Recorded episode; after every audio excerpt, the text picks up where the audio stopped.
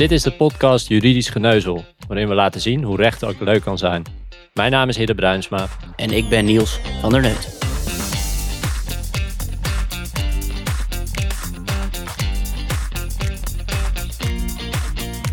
Welkom bij aflevering 20 van Juridisch Geneuzel.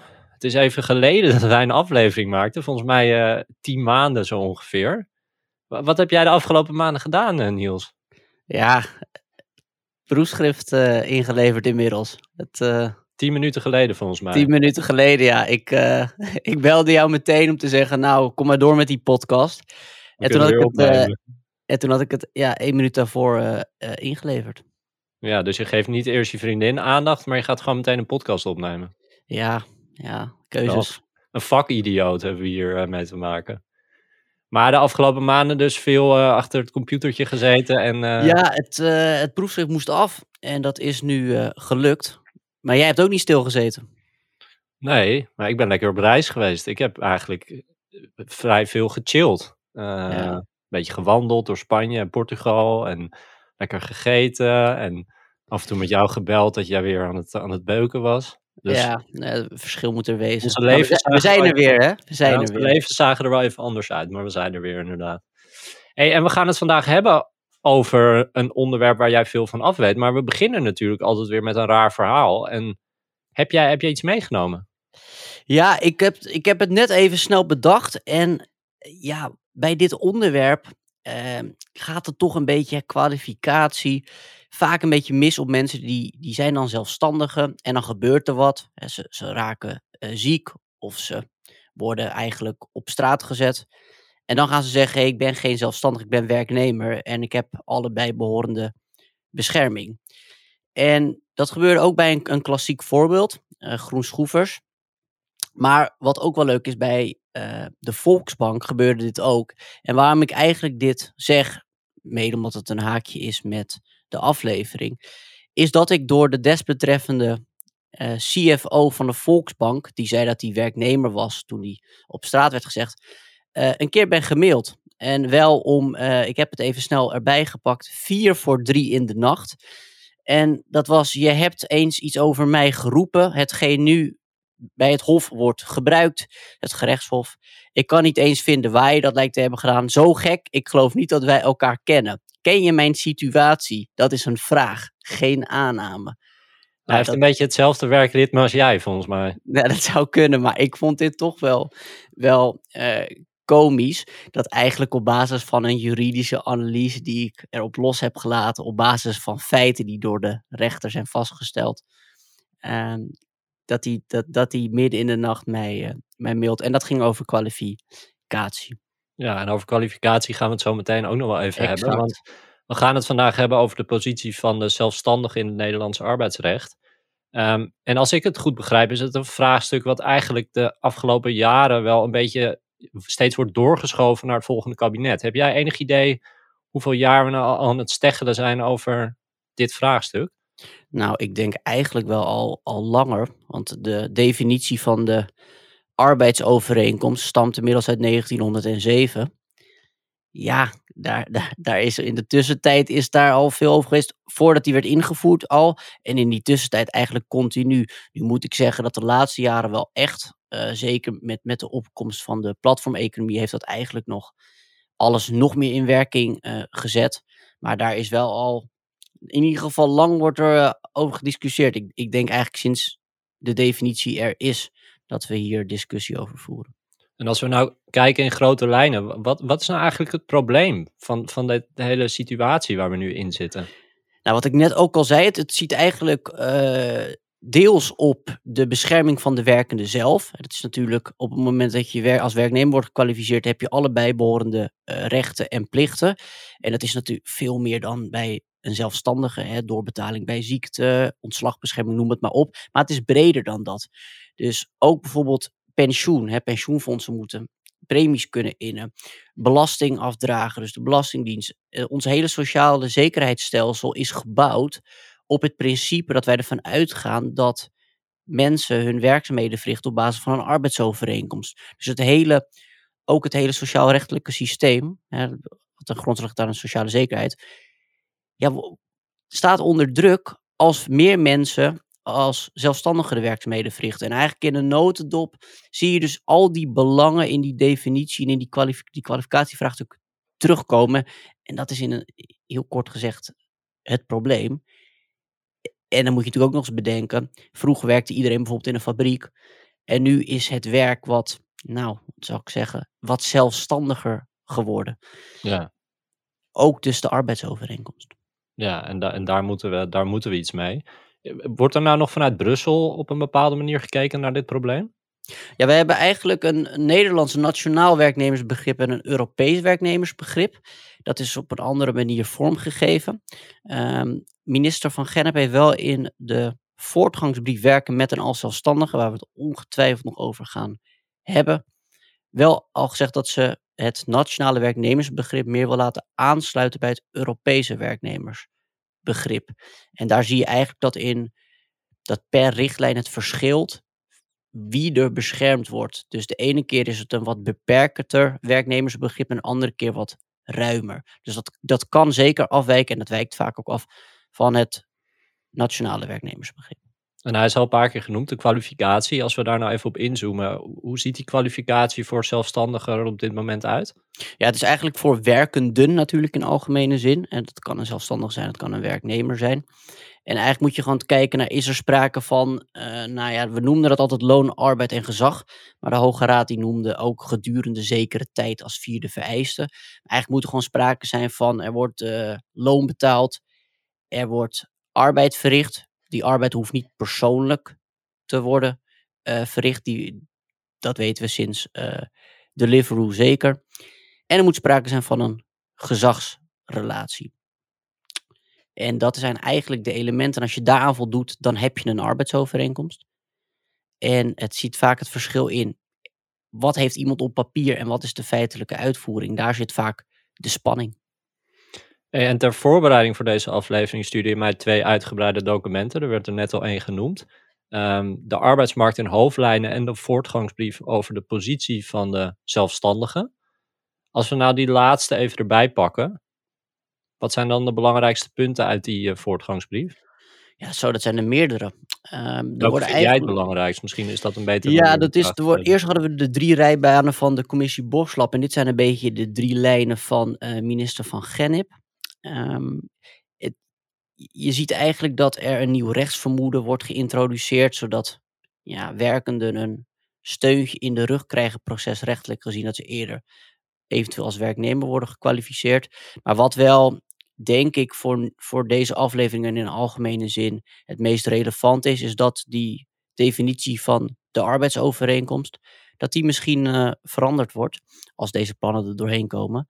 En namelijk, nu staat er in de wet in dienst van, en daarmee wordt bedoeld gezag, en dan wordt, willen ze bij toevoegen dat de organisatorische inbedding van de werkende een indicatie is voor werknemerschap en dat zelfstandig ondernemerschap een, een indicatie is voor het niet werken op basis van een arbeidsovereenkomst. En dat is denk ik de belangrijkste wijziging. Maar die, die dingen blijven toch altijd wel een beetje vaag. In ieder geval voor een leek, als je dat leest, dan denk je wel, ja, embedding, ondernemerschap. Ja, ze zijn er nu wel aan het uitwerken wat daar allemaal onder bedoeld Komt wordt. er weer een formule? Komt er weer een formule misschien? Nou, dat denk ik niet, maar... Volgens mij hebben we het daar al tien jaar over, over ja.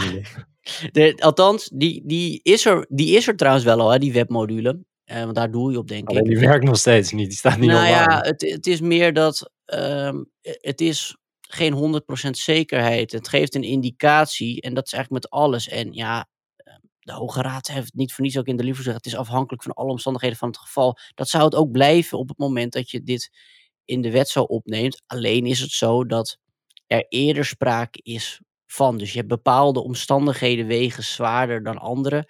Maar hoe dat er exact uitkomt te zien, dat, dat weten we nog niet. En voordat we naar de Liveroe gaan, want uh, we hebben het over de brieven ook gehad met Gerard Boot. Hij is hoogleraar arbeidsrecht aan de Universiteit Leiden. En we vroegen aan hem wat zijn mening is over die verschenen brief. Um, en dit is wat hij antwoordde. De voortgangsbrief van 16 december 2022 werken met en als zelfstandigen. Op zich is de verduidelijking van het gezagscriterium een goed idee. En ik vind het ook een goed idee om als aanvullende criteria op het materieel gezagscriterium inbedding te nemen en ook het werken als ondernemer als een soort van contra-indicatie. En het is natuurlijk lastig wanneer daar een rechtsvermoeden doorheen loopt, maar dat is allemaal nog wel uit te voeren. Wat ik alleen jammer vind, dat is het uitgangspunt, de gelijkstelling van het civielrechtelijk en het fiscaal toetsingskader. Die gelijkstelling die is er in de praktijk sinds 2011, het Gouden Kooi-arrest, en dat leidt tot enorm veel uh, problemen. Waarom? Over het civiele vraag wordt niet zo heel vaak geprocedeerd. Dus het is niet zo heel erg dat dat achteraf en op basis van alle omstandigheden van het gebouw gebeurt. Maar die fiscale toets, die moet elke werkgever natuurlijk op de eerste dag kunnen maken. Hij moet weten wanneer die um, uh, moet uh, inhouden en afdragen. En het is niet voor niks dat bijna de helft van die hele notitie gaat over de uitvoeringspraktijk van dat fiscale het, uh, van die fiscale toets. Dus het was veel beter geweest om voor de fiscale toets een simpeler criterium toe te passen dan, um, dan, de, dan de civiele kwalificatie. Um, dat is jammer, dus ik hoop dat daar nog op teruggekomen zal gaan worden. Over het algemeen lijkt Gerard Boot wel tevreden met de Kamerbrief. Um, hij zegt wel dat het jammer is dat er geen simpeler criterium is voor de kwalificatietoets. Heb jij daar nog uh, ideeën over? Nee, en ik denk ook niet dat je dat zou moeten willen. Want op het moment dat je. Het is nu een heel erg open norm. En op het moment dat je een open norm minder open gaat maken, betekent het ook dat er meer misbruik van gemaakt kan worden. De praktijk zal dan veel meer die norm, die, die vaste norm gaan invullen. Waardoor je eigenlijk minder recht kan doen aan de feitelijke situatie. Dus eigenlijk aan de realiteit. En wat je dan zou kunnen krijgen, is zonder open norm dat je een juridische realiteit hebt die niet gelijk loopt met de daadwerkelijke realiteit. En met een open norm en die omstandigheden van het geval afweging kan dat wel. En daarom vraag ik me überhaupt ook af of nou het wettelijk opnemen van die nieuwe criteria, ondernemerschap en organisatorische inbedding, ja, of dat überhaupt meer duidelijkheid gaat brengen en of dat ook wenselijk is. Ik weet het niet. Misschien brengt het wel nog meer onduidelijkheid. Ja, er wordt natuurlijk wel weer dan de, de, de onderlinge verhouding is ook onduidelijk op dit moment nog. Dus op het moment wat als je organisatorisch bent ingebed, maar je bent wel ondernemer. Ja, ik denk dat je dan als zelfstandige kwalificeert. Maar het, het is op dit moment nog wat uh, koffiedik kijken. Maar bij de Belastingdienst vinden ze het volgens mij ook erg onduidelijk, want er wordt ook totaal niet op gehandhaafd momenteel, wat, wat ik best bijzonder vind. Ja. En het, het doel is volgens mij om over een jaar of drie weer te gaan handhaven. Nou, dat, dat doel volgens mij had het al in moeten gaan. We hebben een handhavingsmoratorium, zoals dat zo mooi heet. Ja. Denk je dat dat, dat dat iets gaat veranderen, die handhaving? Dat mensen daarvan gaan schrikken, werkgevers, werknemers of in ieder geval zelfstandigen? Ja, het is nu al eigenlijk dat ze wel handhaven alleen bij uh, misbruiksituaties. Maar gaan ze ervan schrikken? Nee, er is gewoon niet genoeg voldoende capaciteit om het hele vraagstuk te handhaven. En ja, dat, dat weten bedrijven ook. Dus je moet er maar net uitgepakt worden. En er is gewoon geen ruimte om ja, al die kwalificaties, al die, die arbeidsrelaties te kwalificeren. Dus nee, gaan ze ervan schrikken? Ik denk het niet. Maar het zal wel goed zijn als er ruimte blijft voor de echte ondernemers. En daarvoor is nodig dat die schijnzelfstandigen eigenlijk uit dit systeem vallen en gewoon kwalificeren wat ze zijn. En dat is dus bij een schijnzelfstandige werknemer. En die maaltijdbezorger die kwam ook al een paar keer langs, de Deliveroo. Gisteren was er een uitspraak van de Hoge Raad. Wat is nou in grote lijnen de conclusie eh, van de Hoge Raad? Ja, in grote lijnen is uh, de conclusie dat het uh, aan de wetgever is voor rechtsontwikkeling. En dat het uh, afhankelijk is van de omstandigheden van het geval. Of iemand werknemer is of niet. Ja, het is een beetje, het is wel grappig. Het is twee keer uitgesteld. En ja, dan verwacht je misschien toch. Ik verwachtte eerst geen vuurwerk, maar omdat het twee keer was uitgesteld, dacht ik toch, nou, het zal toch niet. Maar ja, dit, ik vind het een, uh, een, een begrijpelijk arrest overigens, daar niet van. Maar om nou te zeggen dat het spannend en vuurwerk is. Er zitten wel wat geinige dingen in hoor. Uh, dus dat duidelijk is dat arbeid niet persoonlijk hoeft te worden verricht. Het is wel zo dat het een indicatie kan geven voor een arbeidsovereenkomst, maar dat het het niet uitsluit. Veel mensen wijzen dan op een oud-arrest uit 1957 waarom, waarom het anders was. Dat klopt niet, daar stond het BBA ook uh, centraal, waarin expliciet staat het persoonlijk verrichten van arbeid. Nou ja, dat is dan wel voor de, voor de fijnproever is dat nog wel interessant. Ook hoe ze ondernemerschap invullen. Dat is weer anders dan hoe het Europese recht dat doet. Onder andere in de jodelzaak. Nou, dat is dan wel weer interessant als je dan kijkt dat minister van Gennep heeft gezegd dat ze die dingen op elkaar wil laten aansluiten. Dan is eigenlijk het lijstje van de Hoge Raad niet helemaal conform jodel. Althans, dat lijkt zo. Hè. De Hoge Raad noemt slechts omstandigheden. Jodel? Wat, wat was jodel? Jodel was een uh, zaak, een, een, een, zaak uh, van de Hof van Justitie waarin uh, zelfstandig ondernemerschap is ingevuld. Of in ieder geval waarin er indicaties zijn gegeven wanneer daarvan sprake is. Um, maar wat de, de, de Hoge Raad zegt nog wel, maar dat gaat misschien wat ver hoor, wat interessants over ondernemerschap waarvan ik denk van, is, is daar ruimte voor mij misschien uh, goed voor een, een andere aflevering of een vakpublicatie. Ja, want wie, wie het nog meer geen vuurwerk vond, dat is Hanneke Benaars van Ellen Overy. Zij is partner arbeidsrecht. Wij vroegen aan haar wat ze van de Deliveroo-uitspraak vindt. En dit is wat ze daarover zei. De Hoge Raad geeft uh, geen nadere invulling van het gezagscriterium. Daarvoor verwijst de Hoge Raad uitdrukkelijk naar de wetgever. Uh, dat is denk ik wel terecht, want de Hoge Raad verwijst ook naar alle initiatieven die op dit punt al gaande zijn. En ik kan me voorstellen dat zij zich niet vrij gevoeld hebben daar doorheen te walsen met een eigen invulling. Um, wat de Hoge Raad wel doet, is opsommen welke omstandigheden van het geval um, van belang kunnen zijn bij de beoordeling van de arbeidsrelatie. En daarbij wordt ook verwezen naar de inbedding van het werk en degene die de werkzaamheden verricht in de organisatie. Anders dan AG de Bok in haar conclusie adviseerde, heeft dit niet een soort startpuntfunctie of een, een prominentere plek. Het is echt één van de verschillende onderwerpen die een rol spelen, of van de verschillende omstandigheden die een rol spelen. Um, ook interessant is het laatste deel van rechtsoverweging 3.2.5, waarin de Hoge Raad zegt dat het gewicht dat toekomt aan een bepaalde afspraak bij het uh, beantwoorden van de vraag of er een arbeidsovereenkomst is, mede afhangt van de mate waarin die afspraak daadwerkelijk betekenis heeft voor de werkende.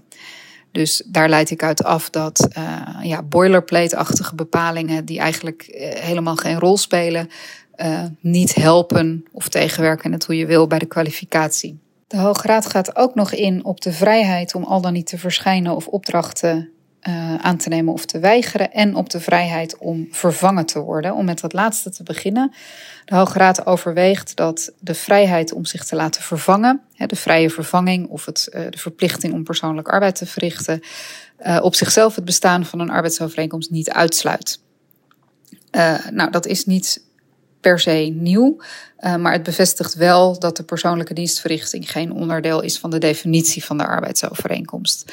En dat het dus niet uh, uh, doorslaggevend is.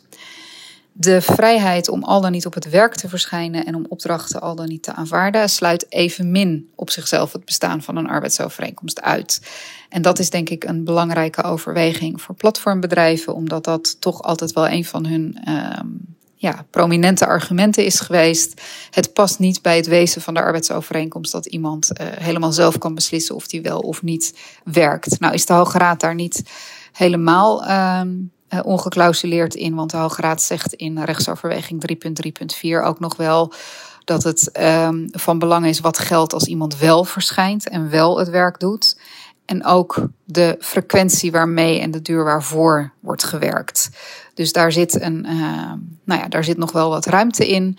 Uh, maar de Hoge Raad komt tot de conclusie dat het Hof dat op zichzelf goed heeft beoordeeld en genoeg heeft gemotiveerd. Al met al niet een, uh, niet een zo baanbrekend arrest als we allemaal hadden verwacht, maar tegelijkertijd ook wel een bevestiging dat het huidige de huidige definitie van de arbeidsovereenkomst toch echt wel kan worden toegepast en gebruikt, ook om nieuwe vormen van werk te duiden.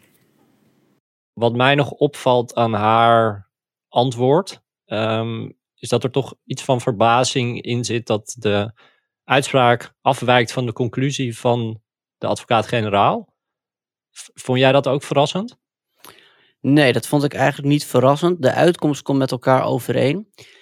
Uh, en ik denk ook niet dat Hanneke Bennaars uh, daadwerkelijk bedoelt dat dat haar uh, verbaast. Maar ik denk dat haar verbazing of teleurstelling, ik weet niet hoe je het moet noemen, zit op dat advocaat-generaal De Bok.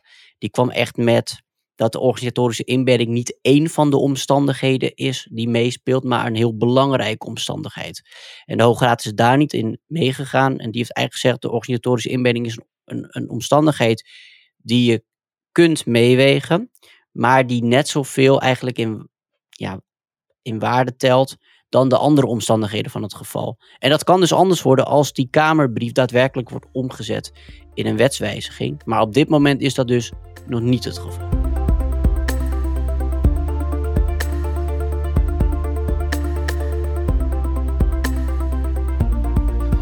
En dan nu nog even graag aandacht voor. Ik wil deze keer aandacht vragen voor de uitbuiting van Oekraïense vluchtelingen op de Nederlandse arbeidsmarkt. Op dit moment zijn er namelijk 30.000 gevluchte Oekraïners aan het werk in Nederland.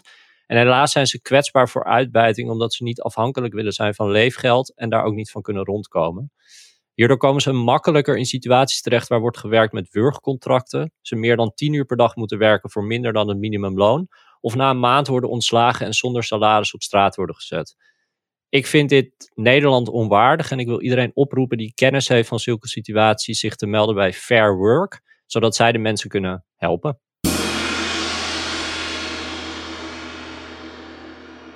En dan gaan we nog naar een tip van de aflevering. Niels, wat is jouw tip? Nou, of het echt een tip is, durf ik niet te zeggen. Maar wat ik vaak in dit debat wel lees, is dat mensen de feitelijke uitvoering altijd voor laten gaan op de mondeling of schriftelijke verklaring. En dat is natuurlijk vaak ook wel zo op het moment dat partijen van meet af aan anders de werkzaamheden verrichten dan wat op papier staat.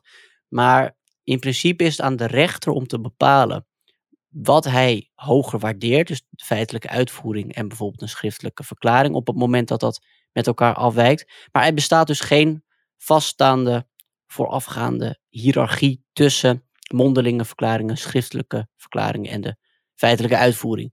Nou, dat wilde ik nog even meer meegeven. En ja, als tip, ja, de volgende aflevering, dan zitten we in Brussel. Ja, en daarmee komen we aan het einde van deze twintigste aflevering. Uh, ik wil uh, Gerard Boot en uh, Hanneke Bernaars bedanken voor het inbellen. We zijn er eind april weer met een hele bijzondere aflevering. Zoals Niels net al zei, zitten we dan in Brussel voor een, heel bijzonder interview. Dus houd je podcast-app in de gaten en mocht je ons nog niet volgen, klik dan even op de volgknop. Tot de volgende keer.